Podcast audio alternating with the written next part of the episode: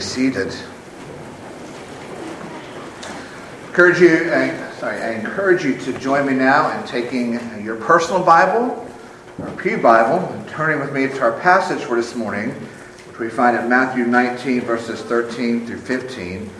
So turn with me to Matthew 19, verses 13 through 15. So we are taking a, a quick break this morning from our summer series in the book of Proverbs. And I believe right now the plan is we will wrap that up next weekend, and then the following Sunday we will begin on our fall series in the book of Nehemiah. We're taking a break this morning because I want us to think through the question of why do we have children and youth ministry at our church?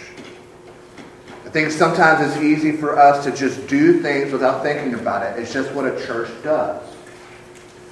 But why do we invest people as volunteers? Why do we invest time, space, prayer, and finances to these ministries?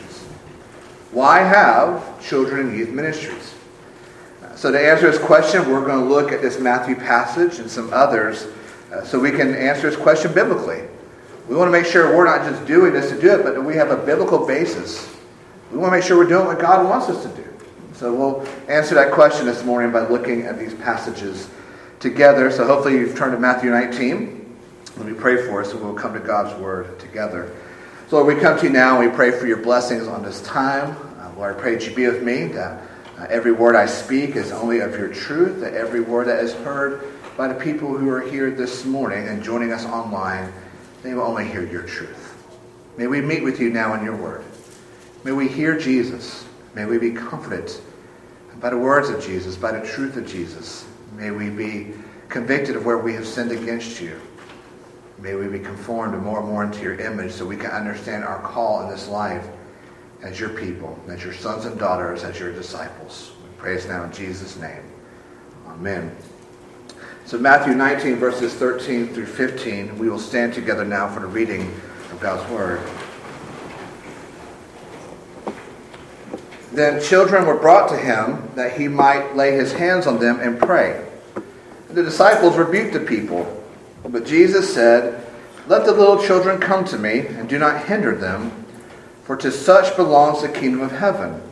And he laid his hands on them and went away. The grass withers and the flowers fade. The word of our God stands forever. Amen. You may be seated.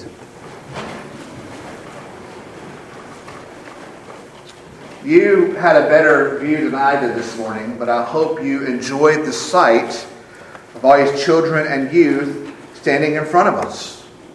These are the children, and we're again we're missing a few, but these are the children that participated in these summer ministries. Quest, the middle school conference, Horizon, the high school conference, uh, uh, music and drama camp, Camp Von and VBS, Sam Cathcart living at Bon Clarken for a month, right? And that's just what we support this summer. Now, usually we would also send a group on a youth mission trip with some youth and adults on the Appalachian mission trip. We didn't do that this year for some reasons. And we also participate and support Camp Joy, South Carolina, our special needs camp and conference for our denomination. That's all in one summer, folks. That's a usual summer. Now you, you add on that we have our fall retreats for both of our groups, our spring retreats for both of our groups, and then you add on our weekly ministries of Sunday school, children's groups, and youth groups. That's quite a bit of ministry that's catered to our children and youth, isn't it? so it's wonderful to see them up here this morning, ranging from, from eight year olds to a sophomore in college, right, Sam? So, what a wonderful sight to see and to hear of these ministries that are drawing these children youth closer to Jesus. But like I've already said, I want us to think about this, and I want us to think through why do we do this? Why do we have these children youth ministries at our church that we support? What, what we do here and what we send them out to. Why do we invest so much, if you think about it? Volunteers, uh, time, space, prayer, finances. Why do we invest so much? Well, we may answer, well, it's good for church growth.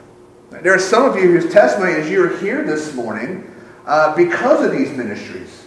Some of you had friends who were in youth group here, so you started coming, and then you eventually got your parents to come, and you're still here because of that. Or maybe you came because there's uh, children's programs for your, your children to, to attend. So you ended up come and stay. We, we got our hook in you and we didn't let go. But some of our testimonies are that you are here because of these ministries for children and youth. That's your connection to Bethel. So maybe that's why we have them. It, it, it's just for church growth. Well, if it was just a numbers game for us, that we have people at the door each week kind of clicking the number of people who come in. If it's just a number game, then, then that would be a good reason, right? It'd be the only reason we would need. How many programs and what kind of programs can we have so we can get as many people in the door? But we know that church isn't a numbers game. We've fallen into this, um, how do I say it? We, we, we've fallen into this faulty view that the bigger the church, the healthier the church. And without saying a whole lot, but trying to tell you as much without saying the name, if that were true, then the largest church in this nation, if you think that was true, you can look at the largest church in this nation and see how untrue it is. In Houston, Texas, Thousands of people will gather this morning in, in a converted old, the old Houston Rockets basketball stadium to hear a man with really nice hair and really white teeth stand up there who refuses to ever say the word sin. He'll probably say any other cuss word, but he won't say the word sin. Doesn't think it's good for people to hear about the word sin. So this isn't a numbers game. Church health isn't predicated upon numbers. Church health is predicated on its people growing in the grace and knowledge of our Lord and Savior Jesus Christ. So we don't have these ministries just for uh, we don't have these ministries for children and youth just so we can get people in the door. But maybe another answer is because this is just what church is supposed to do, right? When you think about what a church does, what, what should a church do, right? Well, they, they should have worship, right? That seems like a no-brainer. But we look around other churches and they have children's ministries and they have youth ministries. So if other churches are doing this, then, then surely we ought to be doing this as well. If we're thinking that way, it kind of sounds like a kind of more holier way uh, of when your parents used to ask you, and maybe you've asked this of your children, you were asked, well, would you jump off a bridge if all your friends were jumping off a bridge too? Now, when we we were asked that question, we know the right answer. The right answer is no, of course not. That's the dumbest thing ever. But chances are some of us in here who sitting there and thought about it, and we didn't made it say out loud, but we're sitting there going, oh, depends on the bridge, depends on the friends. Sounds like it'd be kind of fun. But we know that we aren't supposed to not think about things before doing them. There needs to be thought about why we're doing what we're doing. So we as a church should never look around other churches and say, well, because they're doing it, I guess we should as well. There needs to be thought into it. There needs to be prayer. There needs to be understanding about why we do what we do. So those aren't the answers. And what, what is the answer? Why, why does Bethel invest in children and youth ministries? Why do we invest so much in this? Well, I think the very simple answer is Jesus. Why do we do this? Well, Jesus. And that's always the right answer, right? That's always the safe answer. If you ever ask that answer or ask a question in church, you can always answer with Jesus, and somehow it will be right. But at the core of why we do anything at this church, either it be our ministries for children and youth, for how we choose to decorate the church, for what music is chosen for worship, whatever is done in the church should always be done for Jesus. Folks, we only have one bullseye, and that bullseye is Jesus. All of our motivation, all of our goal should be for Jesus, should be for his glory and for his enjoyment. We think about that, that's not just true for church, but that's true for, for all of life, isn't it? We can take that and say that that should be our bullseye for all of life. Right? We, have joked before, but we, have we said, you know, every good ARP knows the first shorter catechism question what's the chief end of man? The chief end of man is to glorify God and enjoy Him forever, right? That gives us a bullseye, and that bullseye is Jesus. But we can take that and, and, and apply it to our church. Is everything we do here done for Jesus? Is that our motivation for everything? And I mean, everything that's done at Bethel, is it being done for the glory and enjoyment of Jesus? And if we aren't doing it for Jesus, then why are we doing it? And should we be doing it? Is everything we're doing, is it being done for Jesus? Well, we've answered the question that Jesus is why we're doing this. Jesus is why we are investing in children and youth ministry. So let's look at this and say, well, how is it? How, is this true? How is this all for Jesus? Well, I think the best answer to that, we have to go back before Matthew and go back to, to Genesis, back to the beginning, to the creation story. Now, as we talked about before, God's first command to Adam and Eve as a couple was for them, for them to be fruitful and multiply. Now, we talked about this a couple weeks ago in the, in the context of, of Proverbs 5.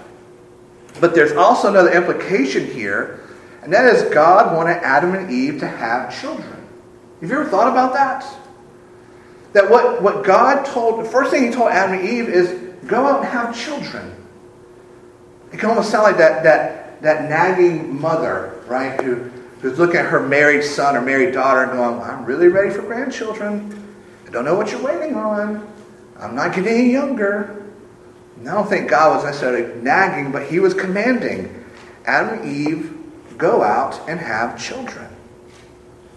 So God wanted the Garden of Eden to be filled with the laughter of children. When it talks about him coming out in the cool of the evening to walk with Adam and Eve, God eventually wanted to come down in the cool of the evening to visit with his with, with, the, with the people there, Adam and Eve and the family, and he wanted to come down and he wanted to step over Legos. Right? So they wouldn't hurt his feet. He wanted little Junior to come running up to him to show him his new, his new finger painting. He wanted to see you know, little Susie over there jumping ropes. He, he wanted to see the twins out in the backyard wrestling with each other. When, when God created the garden, He created it wanting to see children in it. He wanted to see the mess of children all over the place. He wanted to hear and see children playing and laughing. And I think that's a wonderful implication of the doctrine of creation for us to think through. Because we're talking about this, we're, we're talking about pre sin, right? This is the, the sinlessness of, of, of Eden. And, and so, and, and the sinlessness of all this, God said, go out and have children. God wanted a big, happy family right there in the middle of the Garden of Eden. And so we think about that and we, we take that into consideration along with all of Scripture we, we think of, of, Genesis telling us that in the beginning it's God who created the heavens and the earth, and then verse 2 tells us it was the Holy Spirit who was hovering over the, over the nothingness of it. And then we go to Colossians, where, where Paul explains that Jesus was both the agent and goal of creation.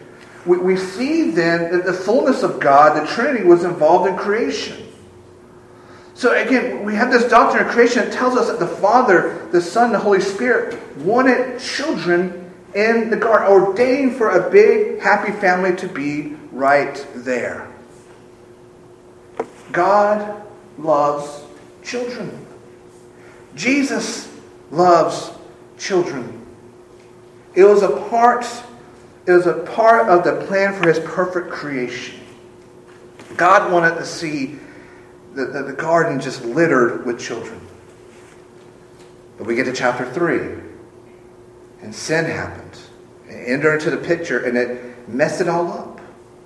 All things are now broken in sin. Sin has now affected all things. However, we see that sin did not diminish God's love for families, for children, and for his purpose of them, for them. So, why do we have these ministries? Because that's always been a part of God's goal for us, his plan for us. He always wanted to see children. He always has loved the children. Why do we do this? Because we see it right there in the creation story. We fast forward to Noah. And we remember that Noah was the only one identified as being righteous. out of all the land, out of all the people in the world, it was only Noah who was righteous. The only one identified as righteous. But who was on the ark? Was it Noah on a solo trip? Was Noah, Miss Noah, their three, their three sons, and their wives. So we think of the story Noah and Ark, we know it's Noah, Miss Noah, uh, the three sons, and their wives. So when God decided to wipe away sin from all the earth, he saved a family. He saved a mother, a father, their children, and now their children's spouses. What's the implication of that? The implication is after the flood floodwaters receded, part of the a part of command for Noah and his family was to repopulate the earth. Part of God's plan for wiping sin away from the earth was for it to be repopulated with a righteous man's family for them to have children. So why do we have these ministries? Because that was God's plan for us post flood. Noah and his family go out and they begin to repopulate the earth. We then move forward to Abraham. And we find that God makes, an, uh, makes a covenant with Abraham, but it wasn't just a covenant with Abraham, with his family as well. And, and, and the summary of this covenant is that God says to Abraham and to his family, I will be your God and you will be my people. And do you remember the sign of that covenant? Circumcision. And circumcision was applied to who? To the males who were eight days old. God so loves the children that they are included in his covenant. That's why we have infant baptism. That's why we all, when we grew up in church, learned to sing that song, Jesus loves the little children, all the children in the world, red and yellow, black and white. They are precious in his sight. Jesus loves the little children. Why do we have these ministries? Because that's who we are. That's our covenant theology being fleshed out. God loves families. He loves children, so we invest in them. And of course, we see that continue on into the New Testament. We think of, of Peter standing up and preaching, and he says, All his promises of the gospel are for you and for your families.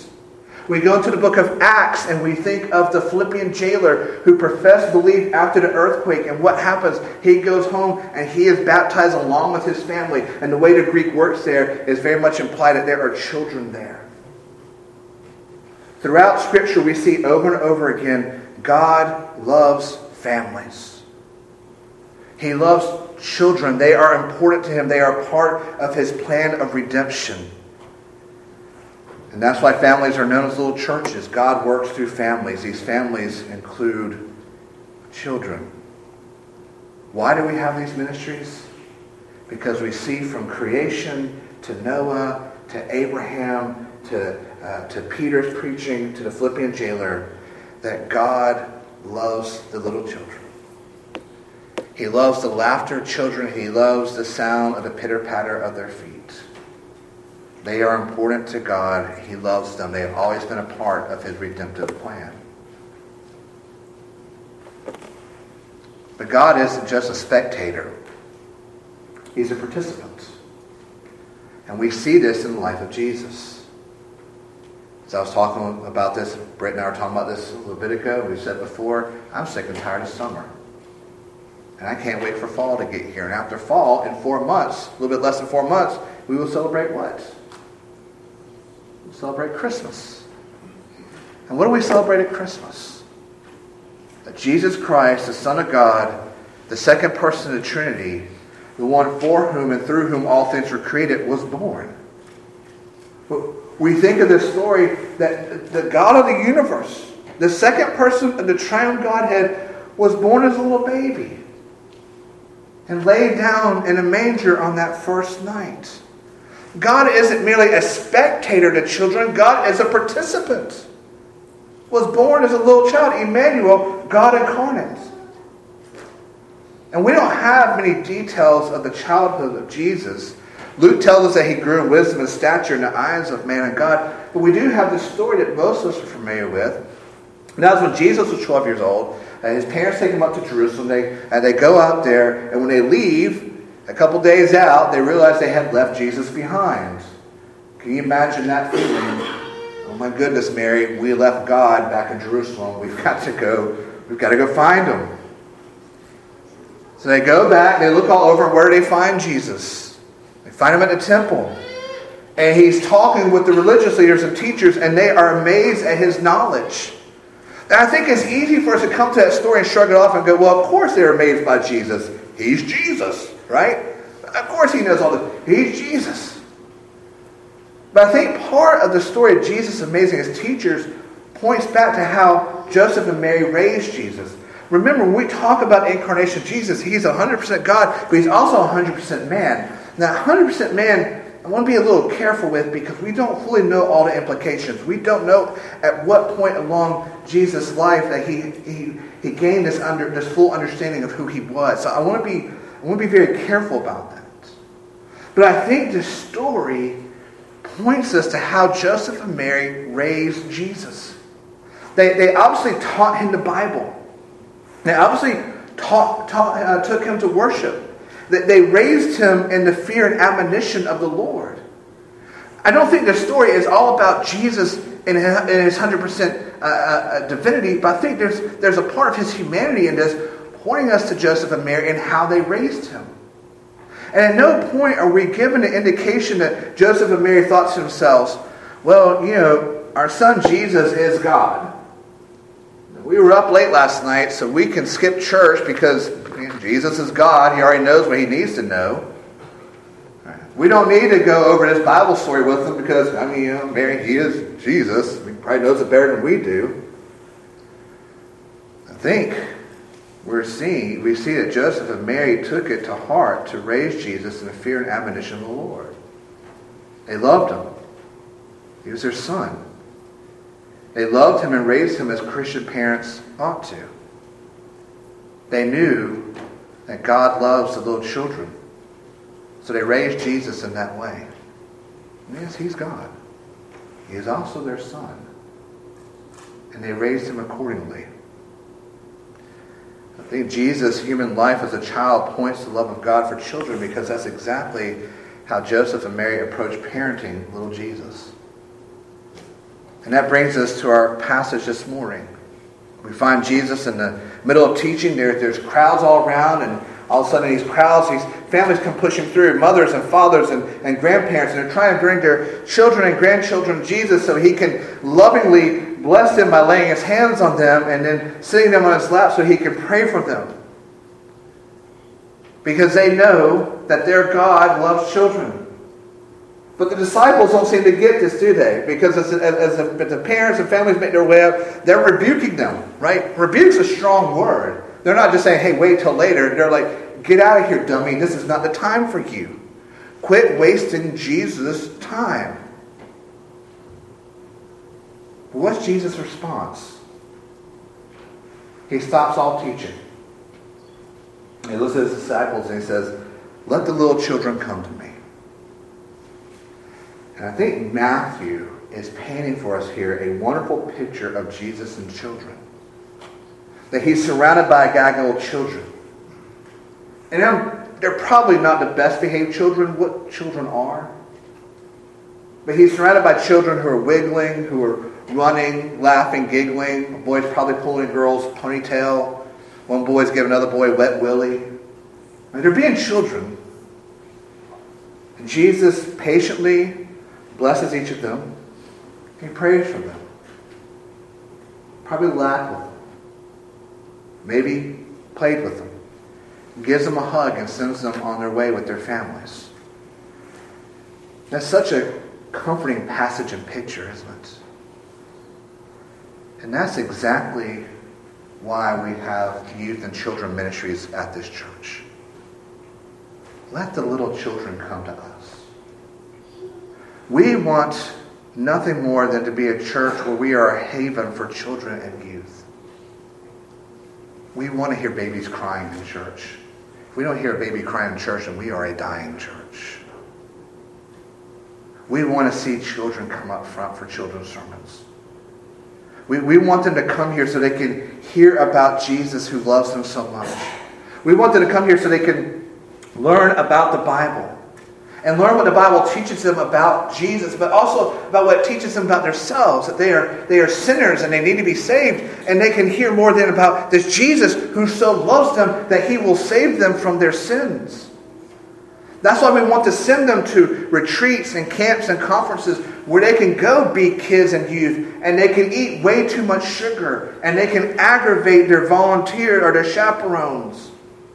And they can run around and be dumb, but they can have they can have fun, but most of all, they can learn more about Jesus. That's why we have these ministries. That's why we have VBS. I know he's not going to like this, but I'm going to say it anyways. I think we need to give Cal, an, a, a, a, not now a round of applause for VBS this summer, but maybe later pat him on the back because I think it slipped both of our minds. He called me about a month before VBS and he said, "Do you think we should do this?" And I said, "No, I think I think we're out of time. Don't worry about it." He goes, "Okay, well, we're going to do it." You love those phone calls when somebody says, "Hey, what do you think?" You tell me, "Well, yeah, you're wrong. We're going to do it. We're going to do it this way." And that's what Cal did with me. He was right. And I think he put together one of the better VBSs that we've had in quite a time. That's why we do VBS. So our children can come and they can laugh at silly skits. And they can go and sit down and hear about the Bible and hear about Jesus. And then go make crafts that they can take home and then eat some snacks. So we have an intern by the way, is doing really good. He's sitting up towards the front and has grown a beard. This guy is really excelling as, a, as an intern. That's why we have an intern, so he can primarily work with the youth so he can get to know them and focus on sharing Jesus with them. This is why we have all of this. Let me go out and just say this. This is, should be the most important thing to us. We're given the picture here in this passage that these families are going to do anything they can to get their family, to get their children to Jesus. They're going to push through the crowd. That mother is going to hear Peter rebuke her, and she's going to tell Peter what he can do with that rebuke because she's going to get her little baby boy close to Jesus. We are a church, I'm saying this generally. We are a church who will find any excuse to not go to church on Sunday, won't we? We have this, and we have that. We'd rather be here, or we'd rather be doing that. And we have these families who are risking the wrath of Peter and Matthew and John and Thomas. We have the current scenarios we prayed for this morning of people in Afghanistan who know they're probably going to be killed. You know what they did this morning? they went to church. And they took their little children to church because they want their children to hear and know about Jesus. We want to be a church to be the place where our children and youth can grow closer to Jesus. That's why we do all this. Arise and Quest, VBS, Camp Bond Clark, and Weekend Retreat, Sunday School, Youth Group, Children's Group, all this for the sole purpose of Jesus. And here's another reason why we do it. Because we're told this story later on that the Apostle Paul is out traveling and he meets this, this young guy named Timothy. And Timothy is shy, he's timid, he wants nothing more than to be a wallflower. But Paul gets to know Timothy and he's impressed by Timothy's story. And Timothy's story is very simple. He had a godly mother he had a godly grandmother who every Sunday took him to church. And every evening gathered him around the table and taught him about Jesus. Paul, in all his preaching and all his journeys, was so impressed by that that he reminds Timothy of that in his letter to him in 2 Timothy. And God used that upbringing to raise up a pastor in the early church.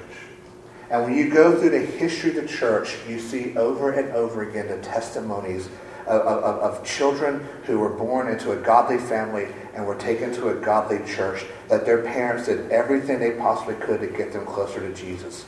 And you want to know why the church is still here today? It's because of testimonies like that. Now, God uses other testimonies for sure, but a major part of the health and growth and, and survival of the church, humanly speaking, outside of God's sovereignty, but humanly speaking, is the fact that there have been godly families who will do anything to get their children closer to Jesus. And we want to be the church where our families do that and where families can come to do that. Frederick Douglass said, It is easier to build strong children than to repair broken adults. And how true that is. We want to build strong children so we can have strong churches. We want to help build strong families that operate like a little church where Jesus is first and Jesus is most, where he is loved and worshiped and taught, where Jesus is the Lord and Savior, and there is no greater love or delight in that family than the love and delight of Jesus Christ. That has been God's plan since the garden. And we will close with this. We often say our children are the future of the church. How are we investing in our children? How are we investing in the future of our church? We love Bethel. And Bethel has been here for a hundred something years. Anybody tell me? 150 years? Am I doing that? 150 years, something like that. We want to see it be here for another 50, 150 years more, don't we? We invest in children and youth ministries. So thank you for being the church that has invested. We saw it this morning. We see it over and over again. Let us continue to invest. And let's continue to see how God blesses that investment as we watch our children grow in the fear and admonition of the Lord as they learn that Jesus loves the little children, even them. Let's pray.